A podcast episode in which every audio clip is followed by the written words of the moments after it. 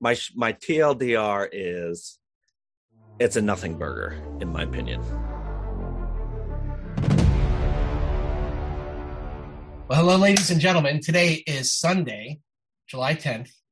I'm Eric Planey, I am Lucas Finko. and on a beautiful summer day, we are the pirates of clean tech. Yar! Arr. So I just realized something. This is our 49th episode. Mhm. We have the big 5 0 next week. But I just celebrated my big 49th birthday. So there's some symmetry going on here. Congrats. Uh, I love it. Oh man, we'll have to go out. You didn't tell me about this. We'll have to. I'll take you out. I've got the best birthday in the world. I am on July 3rd when they actually wrote the Declaration of Independence and signed it. But I always have the next day off, which is great. In my 20s, in my early early days, that was fantastic. Now I just sleep in a little bit more. Yay. Lucas, how are you today? I'm good. It's a beautiful Sunday.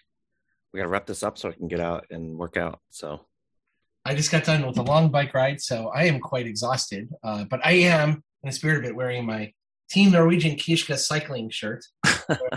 Fellow pirate Jack Eiley and myself uh, started this charity for MS rides. Uh, we ride for multiple sclerosis at least once a year, and uh, hope to get it again going this year. So uh, that's always fun. Um, a lot going on. We have a lot to cover today, but I think we should give a shout out first off to our listeners, Mm. especially as we did some numbers over the last couple of weeks and realized that our our listening ship or our listenership is that even a word is gone up substantially over the last few months, and we're averaging what about six seven thousand listeners an episode right now. So yeah, our numbers are averaging about five to seven thousand, give or take. You know, it's a it's an estimate. It fluctuates quite a bit. So we have a lot of listeners on Apple Podcasts. So welcome, Apple Podcast listeners. We appreciate you uh, joining. Yeah, and uh, you know, I know our last episode, episode forty-eight, we had a fantastic guest, Katrina Stanislaw, talk about ag tech, fintech, and I would like to say clean tech as well. Uh, she was great. Uh, we got a lot of good feedback. We got a lot of people saying ag tech is something you know that they haven't thought about, and now it's starting to grow with them as well. So really appreciative. And next week or our next episode is the Big Five Zero, and you know, knock on wood, we may have a very special guest for that episode uh, to really celebrate not just what we've been doing on Pirates, but what you all have been doing as practitioners in the clean tech industry. So it's really going to be a great celebration of everything that's gone on over the last couple years. Yep, we're really appreciative of everything um, our listeners have been up to and have been doing and making an impact. It's certainly needed now more than ever. So we need to double our efforts and uh, work even harder. Yeah, exactly right. So, uh, so before we get into our episode and our articles, we don't have a guest today. Uh, let me do the old disclaimer: views and opinions expressed by Lucas and I are only those of Lucas and I, and uh, uh, not any organizations we are affiliated with. And uh, any public companies we speak about, public securities that are related to topics we talk about, please do your own independent research and use a professional advisor before making any decisions on securities purchasing related to uh, anything we speak about today. You want me to go first? I think you've got the big dog discussion, you know? Yeah, okay. And I gotta say, I just got out of the shower. I'm enjoying my Hudson Valley Angry Orchard crisp apple cider. I think you're being a good boy tonight because you're gonna work out. Yeah, I'm just drinking water, so I'm ready for my workout. I am. Uh, this is my post-workout cider, and thank you, Angry Orchard. You want to go to the big one? We'll, we can start with the big one, right? Let's go to the big one. Mine, mine will be speed round. so I was a little frustrated because I was looking for information on the Supreme Court decision on uh, the EPA, West Virginia versus EPA, the Clean Power Plan. I could not find good information. So I literally had to go find the decision itself from the Supreme Court website. They'll have the link below, supremecourt.gov. And I found the decision very readable. So you don't have to be an attorney to read it. At least I didn't have to be. Um, it's very readable. It's written in plain English. There's a lot of case references, but whatever. Um, uh, so I found it readable, and it was the only way I could really get a, a good, clean answer on what the heck is going on. So I guess my my my TLDR is it's a nothing burger in my opinion. Uh, it won't even, in my opinion, set precedent. because what? the the Clean Power Plan it turns out was abandoned by the Trump administration, uh, and it was challenged in court. It was challenged in court like immediately, and never even went into effect. And then the EPA abandoned it years ago, anyhow. And then when Biden came in office, they decided not to pick it up. They're going to come up with a new rule. So this entire decision is about something that's not relevant, not in application, has been abandoned, has already been, you know, kind of put to the side by the courts. Uh, so the, the precedent they're setting here is they have nullified a administrative rule that nobody's using and nobody's paying attention to, and it's already been abandoned. So there's your precedent, in my opinion. So in the future, if there's a administrative rule that nobody's using and uh, nobody wants to use and nobody's challenging, um, then they can use this as a precedent. So I, I, think that's big for me. That's my big takeaway. In my opinion, it's total nothing burger. You can argue, you can get mad about it. There's no point in getting mad about it. In my opinion, you can just just don't bother. Um, yeah. So let me get into some details. Uh, no, this does not mean that Congress has to reauthorize the EPA to regulate CO2. Uh, that I think that was incorrect reporting. Uh, the Congress authorized the EPA to regulate CO2 in 1990. I think that's something I've been mad about since 1990. That is something you can be mad about. Uh, and they reaffirmed this actually in Massachusetts versus EPA in 2007. The Supreme Court said yes, 1990 was the congressional mandate. So, no, whoever was saying that, no, this does not mean that Congress has to reauthorize uh, the EPA to regulate C- uh, CO2. I personally didn't like the Clean Power Plan anyhow.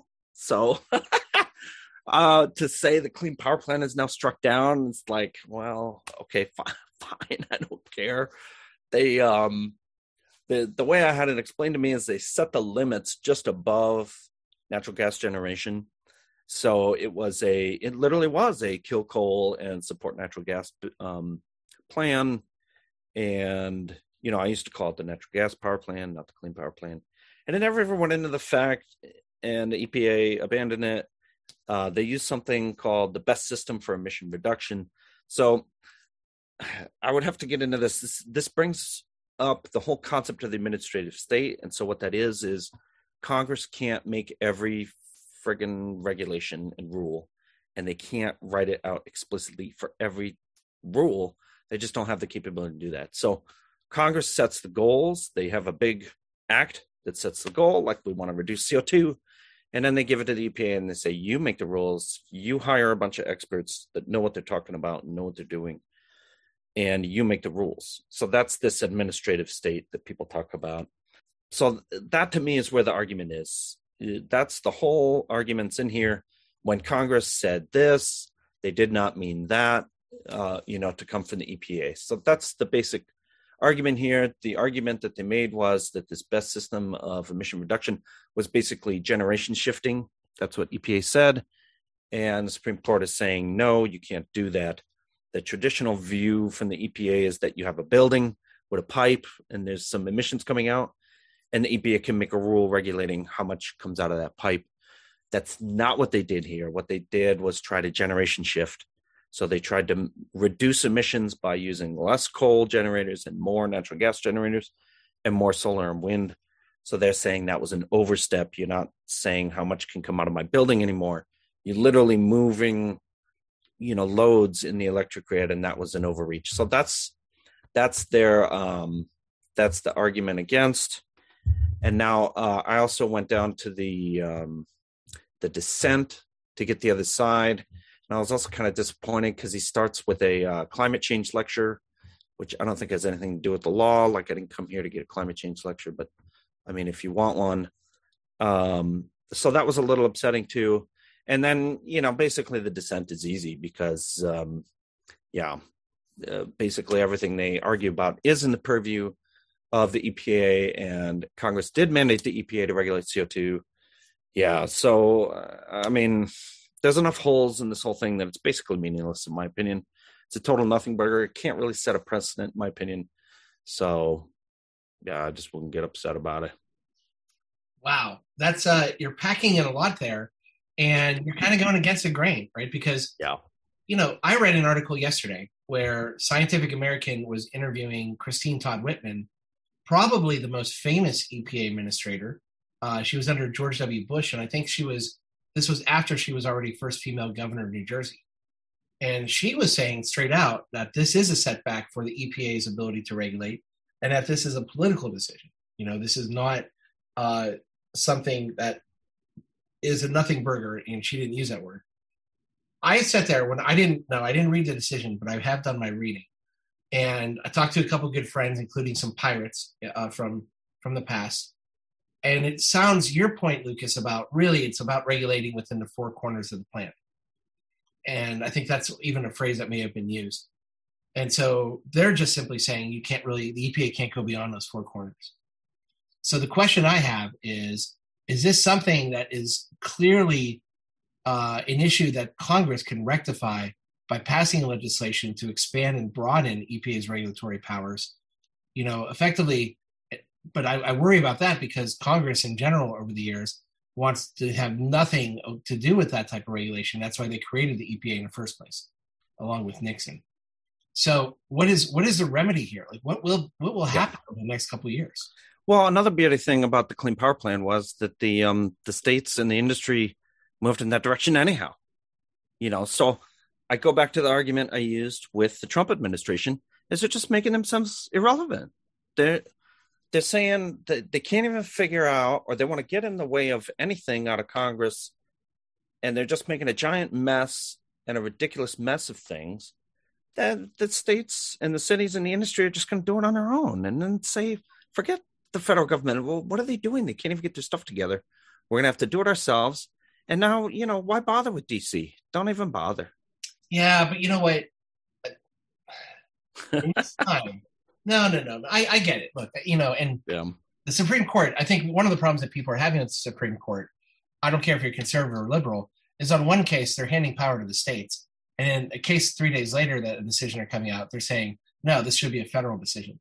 So in this very perilous time in which we need to be acting all together to get to very significant climate goals by 2050, is this a ridiculous speed bump and a bunch of noise that we just don't need right now? That's what I take away from this. Yeah. You know, okay, great. Hand it over to the states or hand it over, you know, uh, give it back to Congress. Well, maybe Congress is going to, you know, continue to be Democrat uh, majority and that they are going to empower the EPA to do more.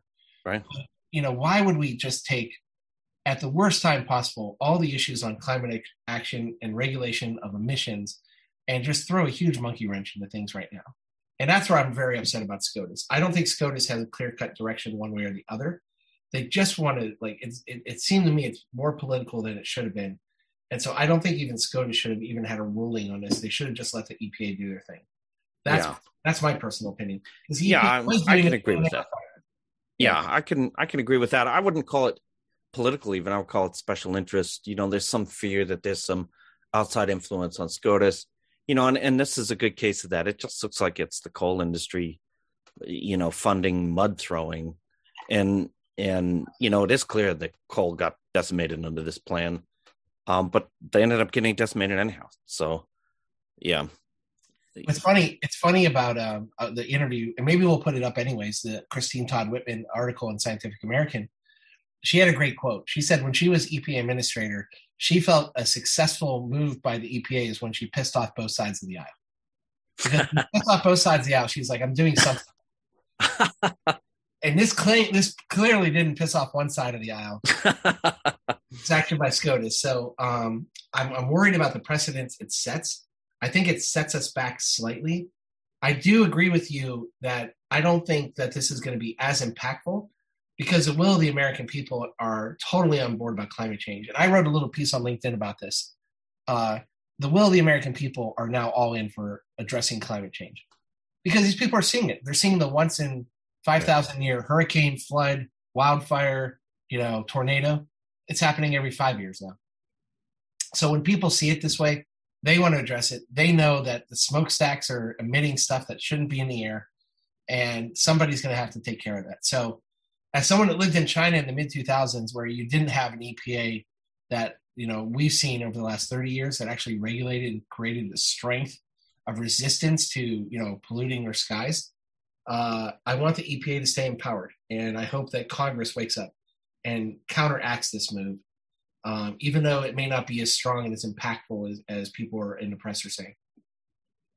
Yeah, I mean, uh, yeah, I mean, what do I want? Yeah, I'm I want CO2 regulated as a pollutant, right? So this this does set that back.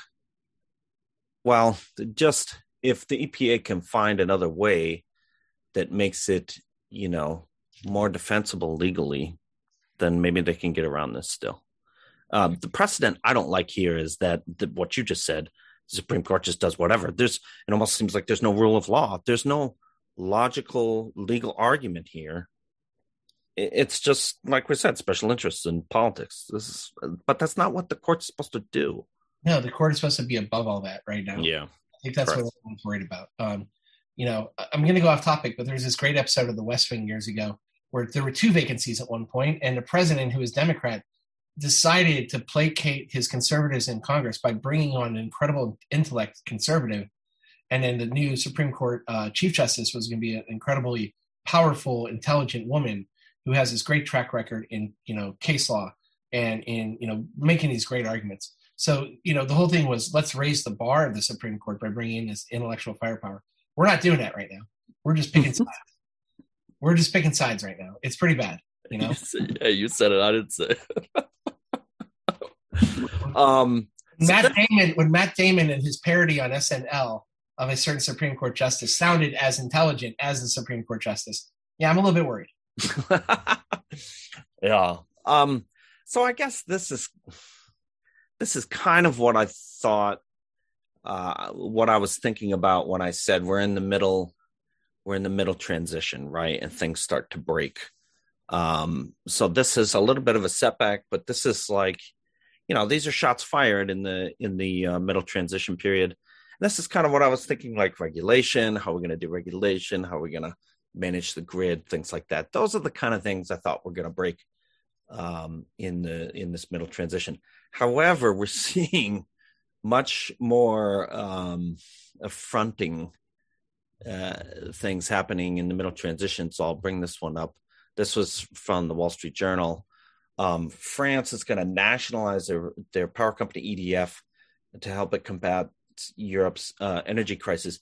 Okay, so this is not, you know, this and the fertilizer riots in the Netherlands. Okay, these things I did not envision when I said things are going to start breaking. Um, so that's gone a little too far, in my opinion. We we can't just take thirty percent of, you know, the farming output away overnight. We can't do that. You know, I didn't expect major power companies to need to be nationalized um, so this is a little too much breaking, in my opinion. This is not what I thought was going to happen. This is not what I meant when I said things were going to break. Um, so, wow, this is this is scary. Um, oh, it looks like I'm on the wrong uh, browser, but this kind of stuff is scary. I, I didn't expect this to happen. This is this is things breaking. What what scares me about this is how bad does it have to be that the French government has to nationalize the utility or EDF as a company in order to make it move faster. When was the French government known for moving fast? Right? I mean, this that's scary. When is any government known for really moving fast on something? Yeah. With with you know major exceptions like the moonshot in the '60s, etc. So, but at the same time, maybe we got to look at the positive of this, which is France and the EU are taking climate change seriously. They're taking the UN 2050 goals seriously. So maybe this is the shot across the bow that's needed for others to wake up and say, we got to get moving. I, you know, the sad thing is, I mean, this this article, this news just got drowned out in the headlines. Yeah. I don't think most people in the industry even saw this article this week. Yeah, no. Everything else going on, and like you said, the Netherlands uh, rioting. My God, what is that all about?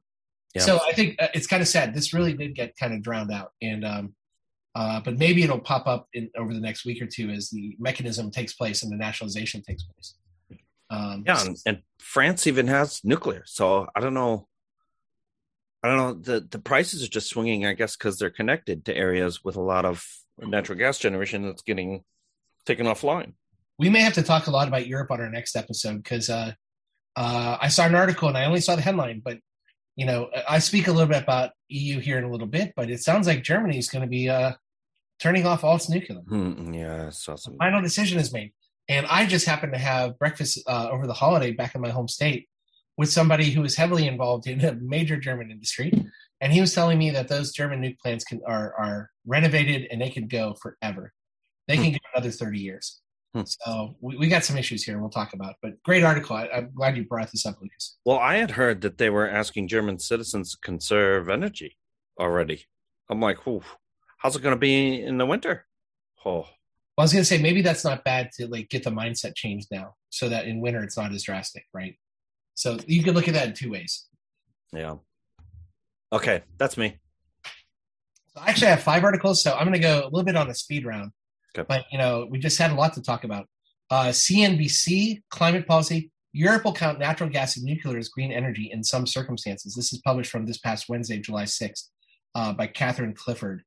Uh, great article here. Again, this is something I think is worth having the debate on. Uh, you know, natural gas in terms of power generation and nuclear energy, I think in terms of existing nuclear, I believe, uh, it will be counted towards sustainability goals. Now, you can argue, and this article brings up one statistic, I think, that you know, natural gas being burned still actually emits carbon. And I think it's like 58%, 58.5% of the level of carbon that's burned versus coal. So it's certainly an improvement, but it's actually a little bit more than I think what most people think. Also, you have to be very careful with uh, the way natural gas is extracted because it does also have uh, methane emissions, and methanes are actually like you know, car, um, how do you say, uh, you know, greenhouse gas on steroids. So Right. Carbon capture has to be, or methane capture has to be a big thing at the source of the uh, mining or the extraction. But I actually think this is a good thing. Um, personally, I'm, and I will talk about this on another article. You know, in order for us to be smart about what we're doing, if we've got existing assets that are not generating carbon, shutting those down right now at this time in which our grid is really on, you know, a very interesting situation. It's in transition itself. So having stable sources of, of carbon-free generation like nuclear less carbon generation like gas versus coal, these make sense for me. I think simply you just got to start putting deadlines in, saying that you know it's going to count as it's going to count towards uh, you know sustainability goals for the next five years, for the next seven years, and then we're going to wean ourselves off this transition fuel, right? Um, yeah. I think that's the way to do it. I think U.S. should look at that too because you know I remember back when post Fukushima, Europe was turning off its nuclear and turning on its coal. So all these countries that signed the Paris Climate Accords were actually uh, increasing carbon emissions, where the U.S. at the time had not signed Paris Climate Accords, and uh, our natural gas uh, generation was supplanting coal on a market-driven basis, and our carbon emissions were going down. Right. So there is an argument to be made about gas. Uh, you know, again, I saw I was I, I, did economic development in the middle of a shale boom in the Ohio PA area. So I saw the job creation and you know what it did for a well-being standpoint. So I am a little bit more pro gas than probably the average green person again, it's a transition fuel. So that's why I wanted to focus on this article. Yeah. Oh, the lines right up with uh, the Clean Power Plant. So yeah. Yeah, agreed. Okay, uh, this one I believe is uh, local from WBUR out of uh, Massachusetts. Now, uh, full disclosure, I am a CEO of a clean energy startup based in Massachusetts. So this was a personal interest to me. What to know about Mass's new 2025 2030 clean energy and climate plan Massachusetts, what I really like about that state, and this is shameless brown nosing to state officials, uh, they they set targets that are achievable, and also because they're smaller in resources versus say a New York State or a California, I feel they don't overextend themselves. They set practical targets and they try to execute. So you know, again, this was like looking at um, you know their existing portfolio of carbon emissions and the majority in the state, I think, is is transportation related, thirty seven point nine percent. Um, so I think they said they need to get up to something like a million uh, electric vehicles on the road by 2030 to start having a dent. Uh, you know, they're not near that task right now. They're not selling anywhere near the electric vehicles, and now with the supply chain shortage. So this uh, they, this program that they put in place is setting practical state line targets by 2025 and 2030. I think they got to drop emissions by 33 percent off 1990 levels by 2025, 50% by 2030.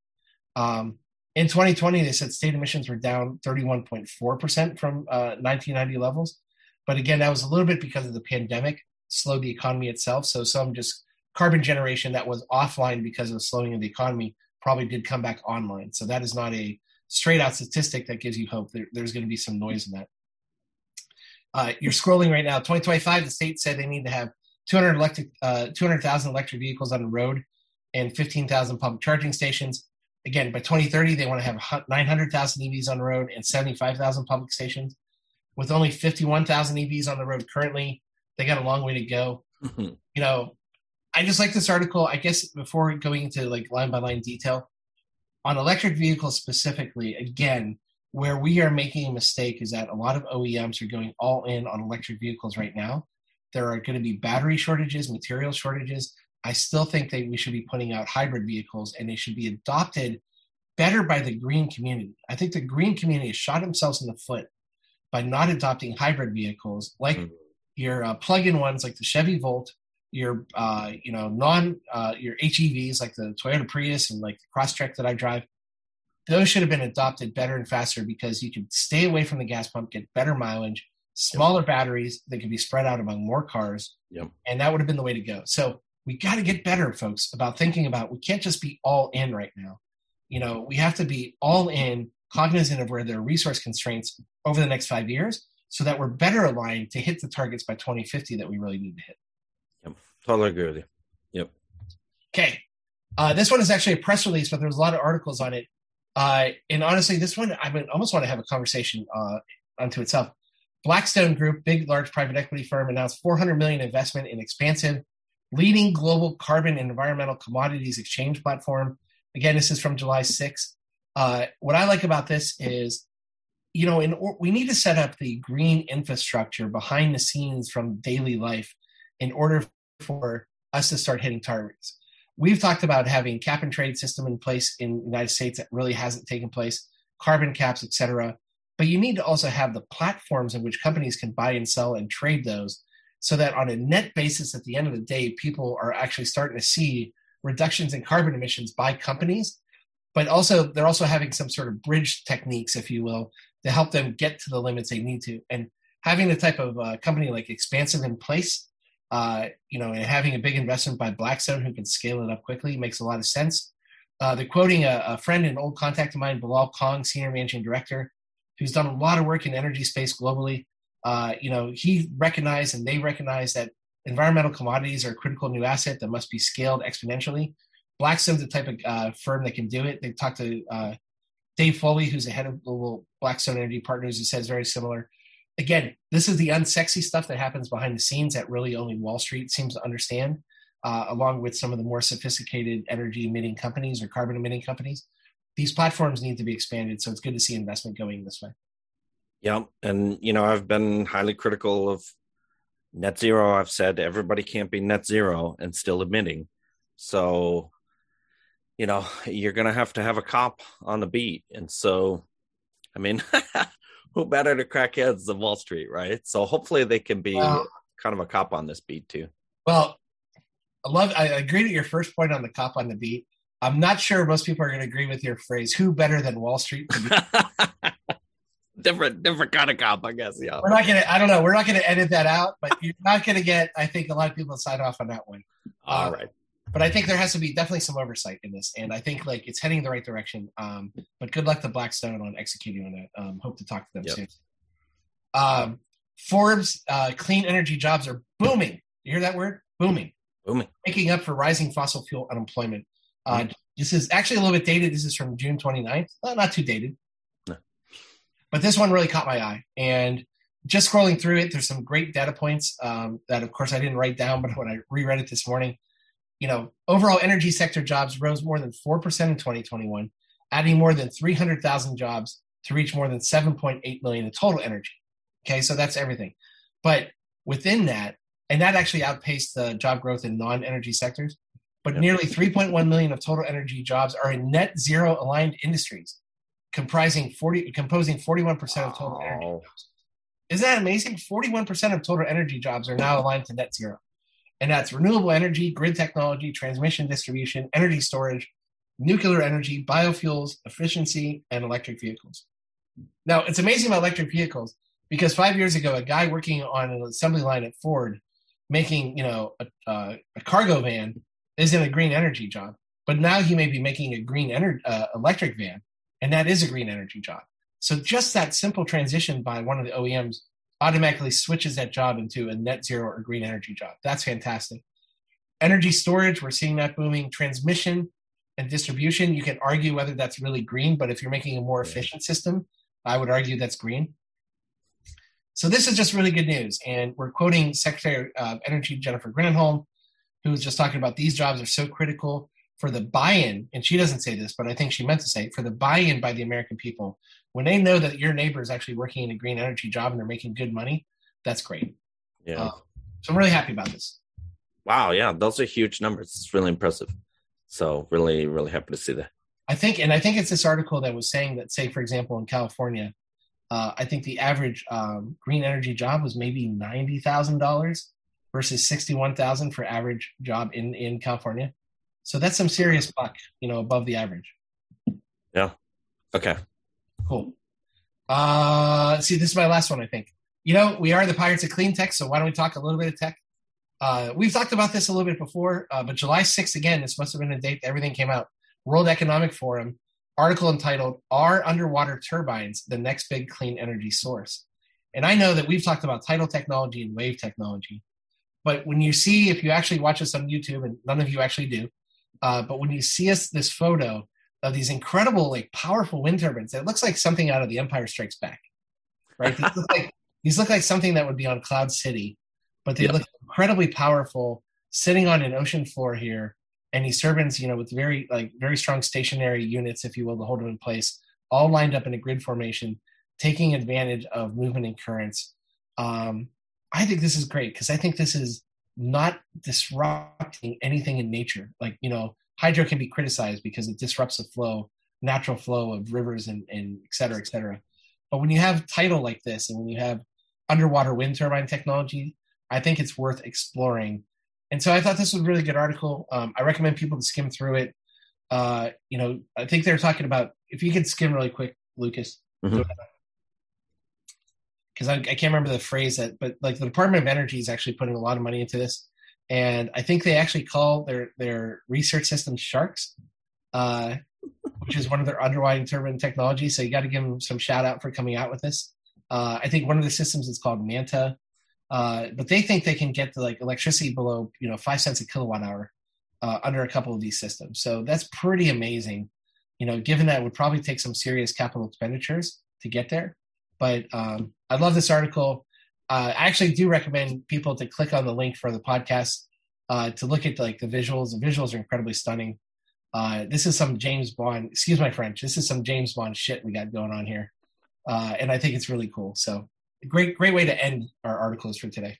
Yeah, I'm I'm a huge fan of tidal. We've had tidal experiments in the East River, New York City, and the power has just been off the charts which has been incredible. So there's a ton of power there, and it's totally predictable. If you know when the tides are, you know when you get that power. So if we have power when the sun shines and the wind blows and the tide comes in or out, I mean, we're doing pretty good right there. So yeah. I, I understand East River though in New York City. How how does tidal work with all those like you know uh, cement chewed mafia bodies in the bottom of the river? Oh, Jesus, right? Don't they you know don't they interrupt the tide a little bit? No, Eric. No. Just saying, you know, we've sad to say, man, we've had a lot of uh, TV mobsters pass away over the last couple weeks. Ray Liotta, James Caan, uh, Paulie from uh, Good um, from The Sopranos. Sopranos, yeah. So you know, rest in peace, all our, our television mobsters. Well, thanks for joining us for another episode. Yeah, this is great, uh, Lucas. Uh, at least for the time being, why don't you tell people where, where they can find us? Yeah, so we're on about a dozen different podcast sites. So you can search for Pirates of Clean Tech and you click subscribe or follow, uh, and then you'll get updates on when our new episodes post. We're also on YouTube if you want to follow along in the articles with us. Uh, again, search for Pirates of Clean Tech on YouTube, click subscribe, and then click the alarm bell so you get the notifications. We have a LinkedIn page that we're never really using, um, but we put, post some articles on there. So, you know, reach out to us. Let us know how we're doing Uh, again, we're so happy about our numbers, and really, it's because of everyone listening. If you're listening to us, uh, it really does say that you're a catalyst for making changes in the future, right? Um, we'd love to, you know, take credit for our incredible banter and conversation, and as if we're like really cool guys to listen to. But we know that's not true. You're actually here for the content, and uh, we're so appreciative about that. So keep it up and keep spreading the word because that's what we try to do on a daily basis. Yep, this is the spot to be to be up to date on everything that's happening in clean tech, and uh, we love being on this journey with you. So thank you. And stay tuned. Episode 50 is going to be a good one. We yeah. Pull in that big whale of a guest that we think we can pull in. you better let the ink dry first. Let's. We got to get the ink in the first place. Anyways, with that, I am Eric Planey. I am Lucas Finko. We are always indebted to you as the Pirates of Clean Tech.